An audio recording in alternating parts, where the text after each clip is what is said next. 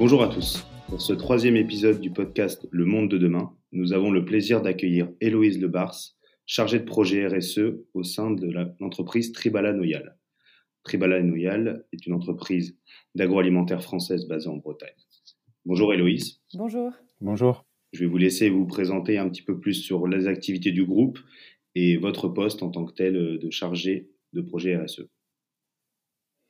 Merci. Euh, donc, je suis Héloïse, je suis chargée de projet RSE donc pour Tribala Noël depuis deux ans. Euh, Tribala, qui est une entreprise qui a été fondée en 1951. C'est une laiterie familiale qui est basée donc à Noyelles-sur-Vilaine en Bretagne. À l'heure actuelle, elle est entre les mains de la troisième génération, donc euh, Olivier Clanchin, qui est le petit-fils des fondateurs de l'entreprise. C'est une entreprise d'à peu près 1300 collaborateurs à l'heure actuelle on compte une vingtaine de sites de production sur l'ensemble de la France, essentiellement en Bretagne. Hmm, les marques qui vont être les plus connues sont les marques de grande distribution. On va retrouver Sojasun, Vrai, Petit Billy. Globalement, donc, les marques sont commercialisées en grande distribution, mais également dans les réseaux spécialisés, donc tels que les réseaux bio et en food service. Les valeurs de l'entreprise sont les valeurs simples qui font écho à la RSE, qui sont respect, solidarité et implication. Euh, donc d'un point de vue du, développement et des innovations qui ont eu lieu euh, donc, euh, au cours de la vie de l'entreprise et encore aujourd'hui, la RSE, en fait, elle arrive un peu en fil rouge de toutes ces innovations. C'est-à-dire que, par exemple, quand, quand la, filière laitière bio euh, c'est créé donc euh, d'abord sur le bassin normand et ensuite sur le bassin breton. L'idée, c'était d'être, euh, on va dire, précurseur en la matière, autant sur l'offre que sur la demande, puisqu'en fait, il s'agissait d'un côté d'être en mesure de trouver les producteurs capables et curieux de tester ce nouveau mode de production, et de l'autre, euh, de trouver les consommateurs qui seraient les plus euh, sensibles, les plus euh, intéressés en fait pour acheter, consommer ce type de produit. Ensuite, donc, à la fin des années 90, il y a également eu tout ce qui a touché au problème de quota laitier, qui a fait aussi que l'entreprise, qui était à la base basée exclusivement sur la transformation des, produits issus des productions de lait, euh, euh, s'est vu se diversifier et notamment avec l'arrivée des produits au soja d'abord sur les catégories ultra frais donc en dessert mais plus tard sur la partie traiteur et sur la partie par exemple boisson et donc UHT et c'est vrai que ça a marqué un, tournant et en fait derrière on identifie quand même l'aspect euh, bah, durabilité, euh, d'un point de vue de, bah, voilà, des régimes alimentaires qui, euh, à l'époque, n'étaient pas forcément aussi avancés qu'il ne peut l'être aujourd'hui. Excusez-moi, je vous coupe. Est-ce que c'est possible que vous donniez plus d'informations sur les quotas laitiers? Quelle était la, problématique à ce moment-là? Ah oui. Euh, donc d'un point de vue des quotas laitiers, euh, le, principal enjeu en fait, c'était donc par rapport au volume de lait qui était produit, euh, c'était en fait de, savoir quels, allaient être les débouchés. donc il y avait une, crise sur le prix du lait en fait à l'époque, et c'était donc pour l'entreprise un, un moyen, une occasion, je dirais, de, se diversifier et de ne plus baser seulement euh, son, chiffre d'affaires sur, euh, sur un seul produit, mais donc d'entrer, euh, de faire entrer d'autres catégories de produits dans, ses, dans son panel d'activités. On peut, on peut rebondir aussi maintenant sur votre expérience personnelle à vous. Comment, comment on arrive finalement chargé de RSE chargé de projet RSE chez, euh, chez Tribala euh, alors, je pense qu'il n'y a pas une seule, un seul moyen, mais je pense plusieurs. Euh, d'ailleurs, c'est aussi ce qui fait la force à l'heure actuelle de notre, de notre équipe RSE. Pour ma part, j'ai un diplôme d'ingénieur en agroalimentaire et j'ai poursuivi mes études par un master en école de commerce orienté sur le management durable et tout ce qui touchait aux éco-innovations. Donc pour venir compléter en fait euh, de manière à avoir à la fois la connaissance, connaissance scientifique et technique, d'une part, et de l'autre, la partie plutôt liée au, business euh, et à la responsabilité sociétale de l'entreprise euh, de manière plus macro. Et cette envie-là d'éco-responsabilité est venue d'où euh, Enfin, j'imagine que vous avez pris conscience du réchauffement climatique un peu comme tout le monde, mais vous étiez déjà dans une démarche où vous vouliez avoir un métier en rapport avec ça, ou c'est votre vie, vos expériences qui ont fait que vous êtes dit que vous allez partir dans ce domaine? Euh, alors non, effectivement, c'est vrai que ça a été... Euh, euh, en fait, j'ai vraiment pris conscience de l'importance du sens que j'accordais à mon métier au moment de la fin de mon, de mon diplôme d'ingénieur, donc lorsque j'étais en stage de fin d'études, où finalement, je, voilà, je, ne, trouvais pas de sens dans les, offres d'emploi qui passaient et auxquelles je pouvais postuler à la suite du diplôme d'ingénieur et qu'en fait l'enjeu ne, se situait pas au niveau des compétences, mais bien de voilà de, l'alignement et du sens qu'il pouvait y avoir derrière par rapport à, mes envies, à mes, à mes valeurs euh, profondes. Et donc du coup, c'est vrai que euh, plutôt que de réussir à plutôt que d'intégrer immédiatement une entreprise dans laquelle je, je n'allais pas me sentir pleinement intégrée et pleinement alignée, euh, l'idée de, pouvoir vraiment investir du temps euh, et faire grandir mes connaissances dans le domaine de la RSE me paraissait être un atout supplémentaire, et notamment bah, pour accéder à, des rôles comme celui que j'occupe à l'heure actuelle chez, chez Tribala, de réussir à la fois à faire le lien entre les activités de l'entreprise, euh, que ce soit sur la RD, donc sur la partie recherche et développement, innovation, mais aussi sur tout ce qui va toucher à l'amont agricole, à l'approvisionnement, aux filières, au système de production, à la qualité. Donc d'être en lien et connecté à tout ça, et en même temps d'avoir ce regard vraiment plus axé sur le long terme, les modes de production responsables, l'entreprise de demain d'une manière générale. Quoi. D'accord. Et vous avez trouvé ce travail-là euh, après votre master en école de commerce, vous êtes rentré directement chez Tribala. Exactement. En fait, le, euh, le stage de fin d'études que j'ai mené dans le cadre du master était euh, chez Tribala. Et du coup, je, depuis, je suis, je suis restée dans l'entreprise. Et ça fait combien de temps maintenant que vous y êtes? Eh bien, du coup, ça fait un peu moins de deux ans puisque j'ai réalisé mon stage donc en mai 2020 jusqu'à décembre 2020 et j'ai été recrutée donc, euh, depuis janvier 2021. Et le, quotidien d'une ou un chargé de projet RSE chez Tribala, c'est, quoi globalement? Parce que chargé de projet, finalement, c'est des postes qu'on retrouve dans toutes les entreprises, que ce soit des banques, des startups euh, ou même des entreprises dans le luxe. Mais aujourd'hui, euh, chez Tribala Noya, quelles sont vos missions et quels sont un peu les enjeux de ce poste actuellement? Alors c'est compliqué de répondre à ça parce que je pense que ce qu'on met derrière un chargé de projet euh, dépend vraiment de l'organisation dans laquelle on se trouve. Euh, et à l'heure actuelle, c'est vrai que le service RSE, il a subi et il subit encore des profondes mutations. Euh, et je pense qu'on en arrive à un stade où finalement on est plutôt dans une dynamique de co-responsabilité des enjeux RSE. Euh, et aussi dans l'optique de finalement être en mesure euh, d'être plus là dans une démarche d'accompagnement, de conseil et de sensibilisation, plutôt que de se dire il y a une équipe de quatre personnes qui va porter la RSE pour euh, l'ensemble de l'entreprise. Donc après, c'est vrai qu'il y a des projets qui vont être propres, notamment en termes de reporting, de rayonnement, de prise en compte des parties prenantes qui vont être propres à l'équipe RSE.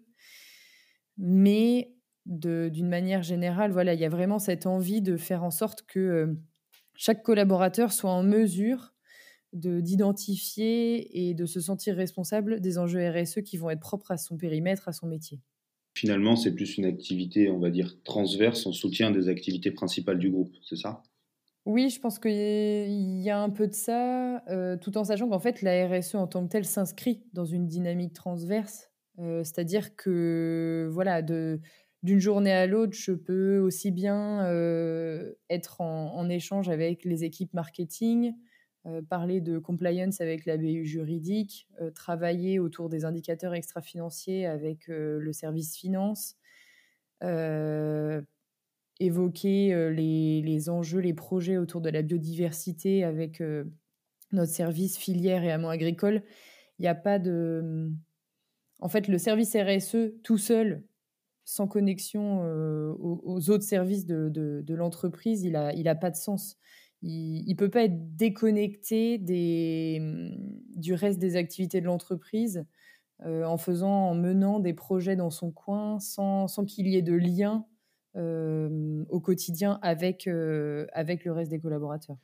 Récemment, j'ai eu des cours de RSE et un professeur nous a indiqué que il arrivait parfois que les services RSE étaient mis un peu de côté dès qu'un projet essayait d'être créé, euh, c'était assez complexe euh, avec la direction de, réussir à trouver un financement, ce genre de choses. Donc je voulais savoir si euh, chez Tribala Royal, étant donné que c'est une entreprise qui essaye de respecter des valeurs en rapport avec l'éco-responsabilité, si vous ne trouvez pas ce genre de difficultés et justement le service RSE est plutôt mis en avant contrairement à d'autres entreprises qui peuvent plutôt mettre ça de côté?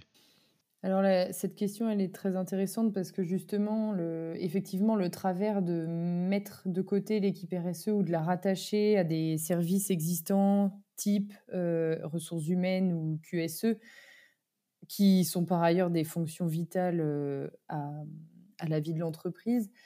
Euh, en fait, ce qui est intéressant à observer chez Tribala, c'est que donc anciennement, historiquement, la RSE se faisait partie du service QSE, donc qualité, sécurité, environnement.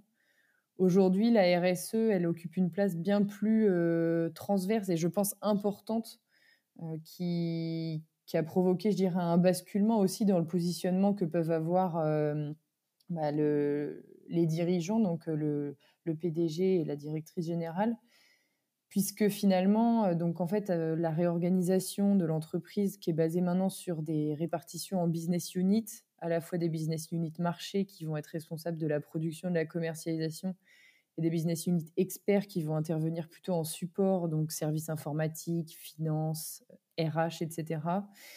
Et au milieu de tout ça, donc on a une business unit qui s'appelle BU Maison, qui finalement regroupe le directoire, un pôle d'innovation, la communication corporate et la RSE. Donc la RSE, en fait, elle est vraiment euh, à une un point de bascule, euh, à un, poste très transversal entre toutes les activités de l'entreprise et surtout, elle a un lien direct aussi avec le, avec le directoire, avec le top management, qui permet aussi de, prouver l'intérêt que peuvent porter les, les, dirigeants euh, aux enjeux de la RSE. D'accord. Et c'est aussi ce qui fait que votre métier vous plaît, c'est que vous sentez qu'il y a quand même un impact par rapport à votre travail sur l'entreprise. Oui, c'est pas euh, c'est pas un service annexe euh, qui voilà qui fait les choses dans son coin et qui n'est jamais sollicité euh, pour intervenir dans des prises de décision, dans des réflexions qui vont être propres même à des enjeux de performance, puisque voilà quand on travaille à des, aux indicateurs de performance extra-financière, on est vraiment en plein dans le lien entre allier l'économique à la RSE, en tout cas à la partie euh, environnementale et sociale, je dirais.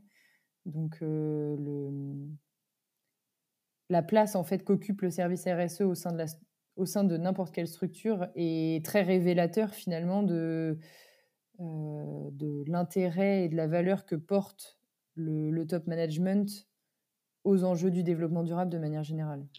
Et dans le secteur de l'agroalimentaire, de manière plus générale, euh, vous sentez quand même un engouement et une transition progressive vers euh, des, soit des modes de production ou des, produits finaux proposés qui s'orientent de plus en plus euh, sur de la responsabilité, que ce soit sociétale, écologique, etc., ou vous êtes encore un peu un, élément isolé, que ce soit dans le paysage français ou même mondial Pour moi, oui, et je pense même que ça a été accentué finalement par la crise Covid.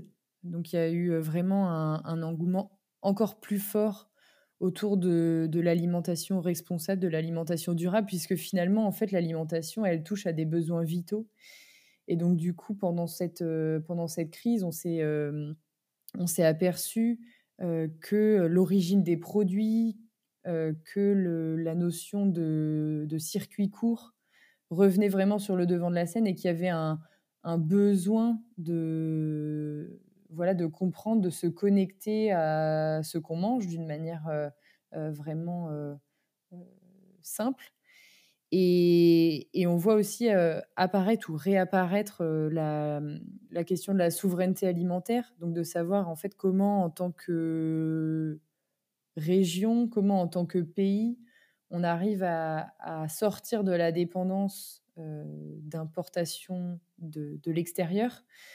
Et voilà, et de savoir aussi de, pouvoir redéfinir son périmètre, de par exemple qu'est-ce qu'on entend, qu'est-ce qu'on met derrière le mot local donc en fait, il y a plein de réflexions, je dirais, autour de ça et, qui euh, euh, apparaissent vraiment dans des réflexions euh, citoyennes à l'heure actuelle, qui ont été d'ailleurs soulevées bah, très récemment là, à l'occasion de l'ouverture du Salon international de l'agriculture et qui fait partie des débats présidentiels. C'est quoi demain l'alimentation durable? Pour moi, c'est un, vrai, c'est un vrai enjeu. Et du coup, plus, voilà, plus globalement, pour moi, c'est de, de savoir se connecter ou se reconnecter à ce qu'on mange et surtout d'être en mesure de faire le lien à sa santé, de faire le lien à ses valeurs et je pense également de faire le lien à ce qu'on attend du monde de demain, puisque tout ça est intimement lié. Est-ce que vous avez rencontré des difficultés particulières lors du développement ou de la mise euh, sur le marché de certains produits? Au niveau du respect des labels, de certaines normes. Évidemment, il y a toujours le risque euh, du greenwashing qu'on connaît bien aujourd'hui, où on peut faire la promotion d'un produit euh, qui finalement n'a pas forcément de certaines valeurs en rapport avec le développement durable. Comment ça se passe concrètement? Alors effectivement, c'est vrai qu'en tant qu'industriel de l'agroalimentaire, il, y a tout un panel de normes et de réglementations qui régissent notamment au niveau de la, la qualité, de la, sécurité des produits. Après, c'est vrai que je pense que de plus en plus, du côté des consommateurs, il y a une recherche de labels, de certifications supplémentaires sur le produit. Et en même temps, il y a une confusion, c'est-à-dire que les labels sont tellement prolifiques et nombreux que parfois on, est dans une, dans une sorte de désinformation, ou en tout cas il y a une perte d'information ou du, sens même qu'on donne à, cette information entre le, voilà, tous les labels qui peuvent tourner autour du commerce équitable. Il y en a euh, tout un, une panachée. Également sur euh, toutes sortes de systèmes de, scoring. Donc, on a vu apparaître le Nutri-Score autour de l'affichage nutritionnel. Demain se pose aussi la question de l'affichage environnemental. Donc, euh, quel, quel choix de consommation est-ce qu'on fait entre, entre tous ces labels, entre tous ces scores-là? Euh, Je pense aussi dans les difficultés de développement à l'heure actuelle, il y a la question du prix, c'est-à-dire quel est le prix que le consommateur est prêt à payer euh, pour un produit alimentaire donné versus qu'est-ce que le prix coûte, enfin qu'est-ce que l'aliment, qu'est-ce que le produit coûte réellement tout en sachant que voilà par là-dessus, si on ajoute des critères autour de la responsabilité, euh, de critères environnementaux, est-ce qu'il y a un, coût supplémentaire à payer pour, euh, pour ça? C'est une question. Et je pense que aussi il y a le fait qu'à l'heure actuelle, le consommateur ne sait pas forcément toujours ce qu'il veut, c'est-à-dire qu'on a un peu euh, une schizophrénie dans les modèles de consommation, dans le sens où, comme on est dans une période de lente mutation des régimes alimentaires, on a d'une part l'envie d'aller vers des modes d'alimentation plus sains, plus durables, plus respectueux de l'environnement, et à l'opposé, on va avoir une quête de gourmandise, une quête de plaisir, du coup, qui va plutôt s'axer sur des produits finalement qui ne sont pas sains, qui sont plutôt des produits ultra transformés, donc qui vont être complètement en opposition finalement avec, euh, euh, avec une alimentation durable. Donc du coup, voilà, il y a, parfois euh, une difficulté, je dirais, de savoir comment est-ce qu'on se positionne au vu de, au vu d'un monde qui est finalement assez complexe et concurrencé. D'accord. Donc en fait, vous, le principal finalement enjeu aujourd'hui, c'est d'intégrer de, ces notions de, de RSE, mais au sens plus large d'alimentation, on va dire, raisonnée, à un monde finalement capitaliste où les gens ont la possibilité et l'envie de tout consommer et de tout surconsommer surtout. Euh, comment vous, aujourd'hui, vous arrivez finalement à avoir ce petit facteur clé de succès qui permet d'être encore présent et c'est une entreprise familiale qui a déjà des années et des années d'expérience et, de, commercialisation. Comment aujourd'hui euh, Tribal arrive à être encore au top sur le marché? Euh, Pour moi, les, facteurs clés de succès, ils se... en tout cas, je les identifie de deux manières différentes. Il y a peut-être deux visions. Euh, les facteurs clés de succès par rapport à la RSE de manière générale et peut-être les facteurs clés de succès par rapport à la vision que moi j'ai de mon métier.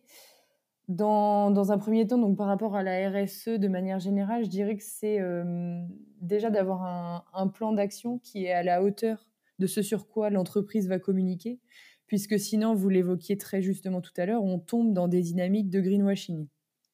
Donc pour moi, ça c'est un premier, euh, un premier élément qui est important et qui, je pense, bah, occupe la majeure partie de notre temps en tant que service RSE. Le deuxième euh, enjeu principal pour moi, c'est d'être en mesure d'impliquer réellement nos parties prenantes.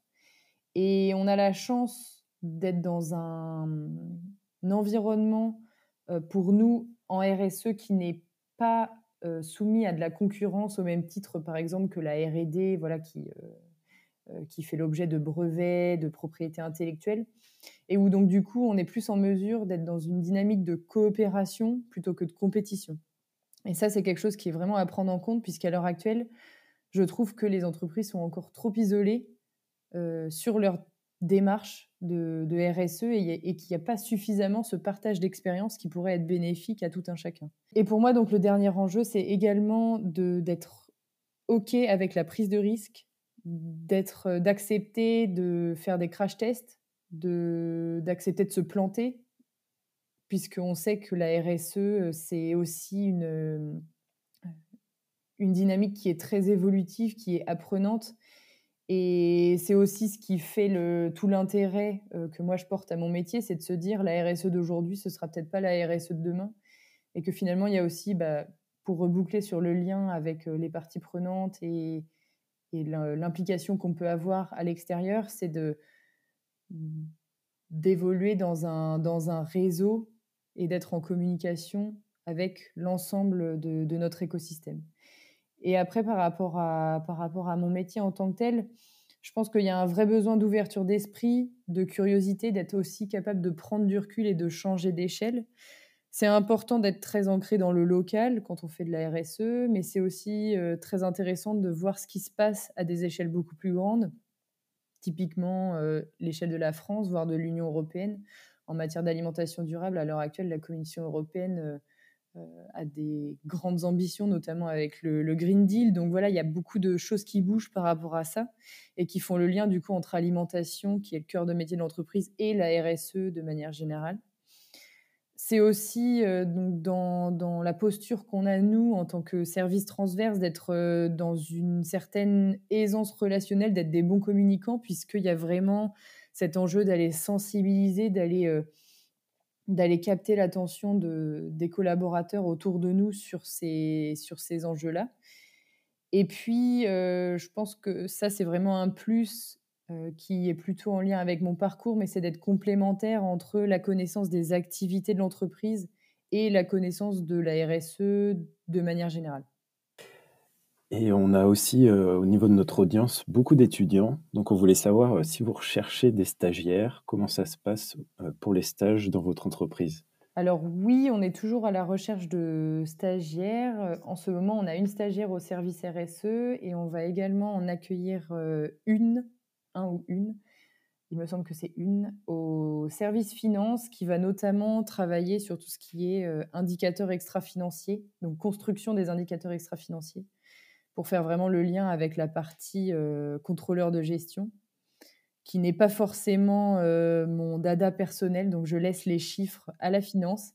Mais oui, effectivement, nous recherchons des stagiaires, plutôt pour des, périodes longues, puisque pour moi, les projets RSE s'inscrivent dans, le temps long, donc euh, davantage sur des, périodes de 4 à 6 mois.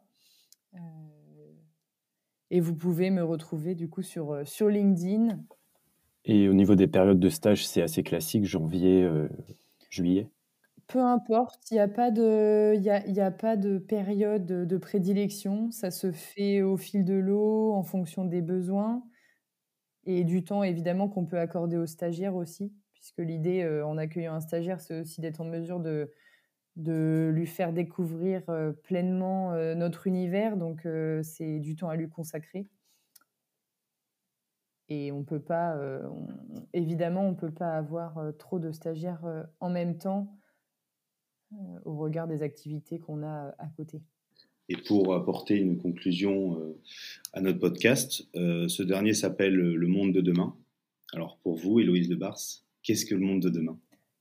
Très bonne question. Euh, je dirais que ce serait un monde avec plus de sens, puisque pour moi, c'est vraiment le besoin numéro un, le sens dans notre quotidien, le sens dans, voilà, dans nos missions, dans ce en quoi on croit. Je pense que le monde de demain, ce serait aussi un monde plus connecté ou reconnecté à la nature. Euh, on parlait d'alimentation comme besoin primaire. Je pense que le fait d'être euh, en connexion à la, nature en est un aussi. Et puis, en dernier, euh, je dirais que c'est aussi de s'inscrire dans une logique qui tend davantage vers la coopération plutôt que dans la hum, compétition qui est voilà, ancré avec, euh, avec le capitalisme euh, que vous évoquiez tout à l'heure. Vous verriez plutôt un système avec une croissance durable, si on peut dire, où il y aurait moins de compétitivité et plus d'entraide entre les entreprises, que ce soit au niveau des fournisseurs, etc.